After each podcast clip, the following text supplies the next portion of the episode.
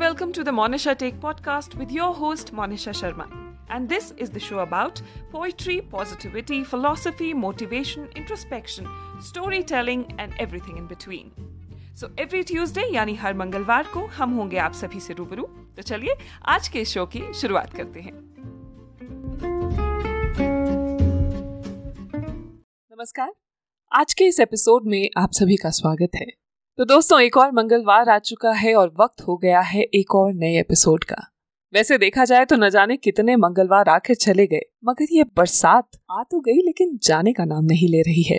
तो मैंने सोचा कि सबकी ज़िंदगी में बरसात का ओवरडोज तो ऑलरेडी है तो क्यों ना एक और बरसात से जुड़ी कहानी के साथ मैं इस ओवरडोज में कंट्रीब्यूट कर दूँ। तो चलिए, आज आप सभी के लिए मैं एक कहानी लेकर आई हूँ, जो मोटिवेशनल है, मगर जुड़ी है बरसात से।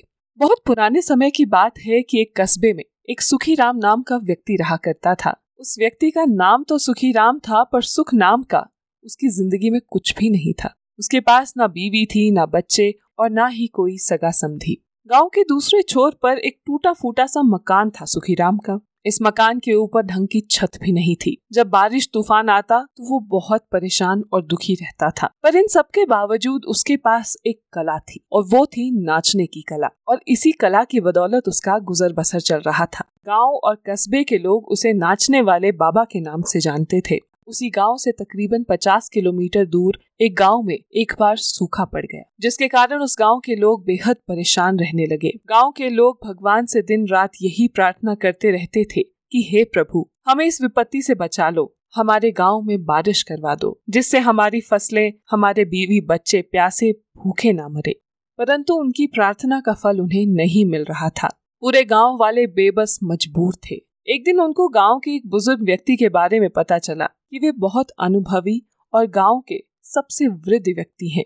गाँव वालों ने सोचा कि क्या पता उनके पास जाकर कुछ रास्ता या जानकारी मिल जाए। ये सोचकर एक दिन सुबह गाँव के पाँच दस लोग प्रधान के साथ उस बुज़ुर्ग व्यक्ति के पास गए। ये बुज़ुर्ग अपनी टूटी फूटी चारपाई पर लेटे हुए थे। उन सभी लोगों ने उन्हें जाकर प्रणाम किया और कहा, बाबा, आपको पता है कि पूरे गाँव में बारिश नहीं होने के कारण हम सब कितने परेशान हैं। कृपया इसका कोई इलाज बताइए।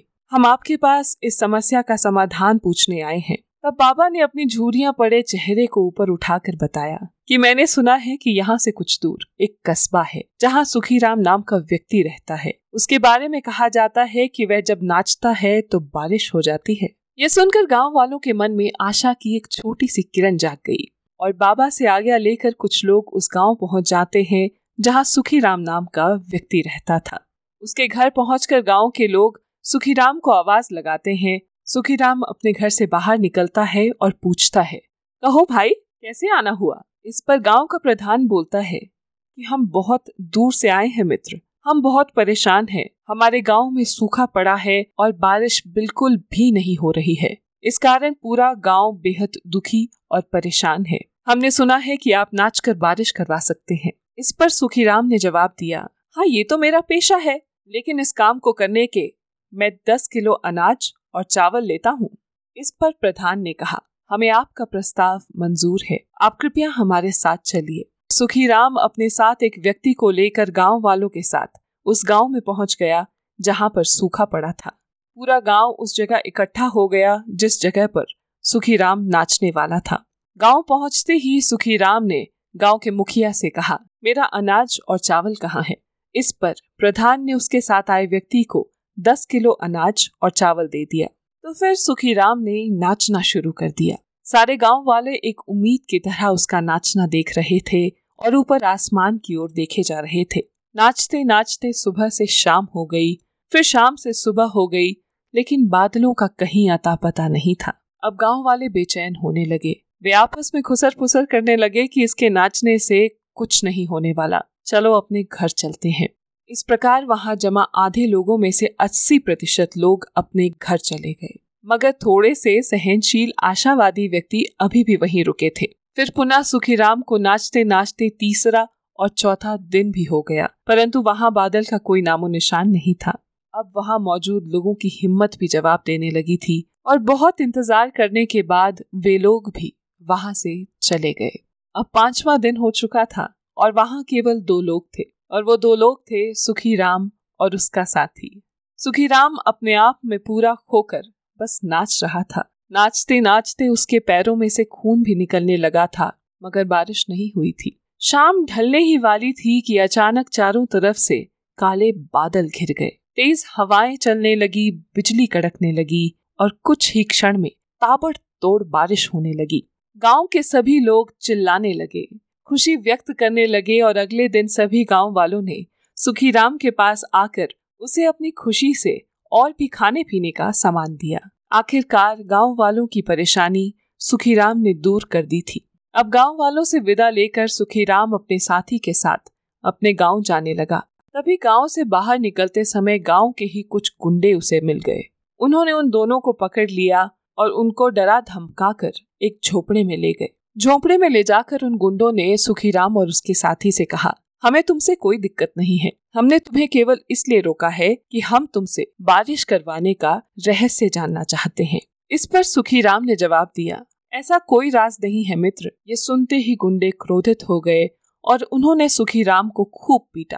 अंत में पिटाई से परेशान होकर सुखीराम ने गुंडों से कहा, रुको, मैं तुम्हें रहस्य बताने के लिए तैयार हूँ। तब उन गुंडों में से एक लड़के ने कहा, देखा, हम ना कहते थे कि ज़रूर कोई रहस्य होगा, जिसका प्रयोग कर इसने गाँव में बारिश करवाई है। तब सुखीराम ने कहा, कि मैं तो बस अपना काम कर रहा था। मुझे पता था कि मेरे नाचने से बारिश नहीं होगी, परंतु मैं तब तक नाचता हूँ जब तक बारिश ना होने लगे, और इसके लिए मैं अपने काम में लगा रहता हूँ। मुझे नहीं पता कि बारिश कब होगी, परंतु मुझे पता है कि बारिश होने तक मुझे नाचना है। यह सुनकर सभी लड़के बहुत चक्के रह गए और वह सुखी राम के मुँह को देखने लगे। उसके खून रिश्ते पैरों को देखने लगे और सोचने लगे कि आखिर ये कैसा रहस्य है?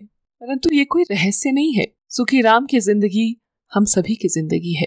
देखिए, ज़िंदगी में ये निश्चित नहीं है कि आपको सफलता कब मिलेगी, मगर आपको समझना होगा कि आपको तब तक मेहनत करनी है जब तक आपको सफलता हासिल नहीं हो जाती।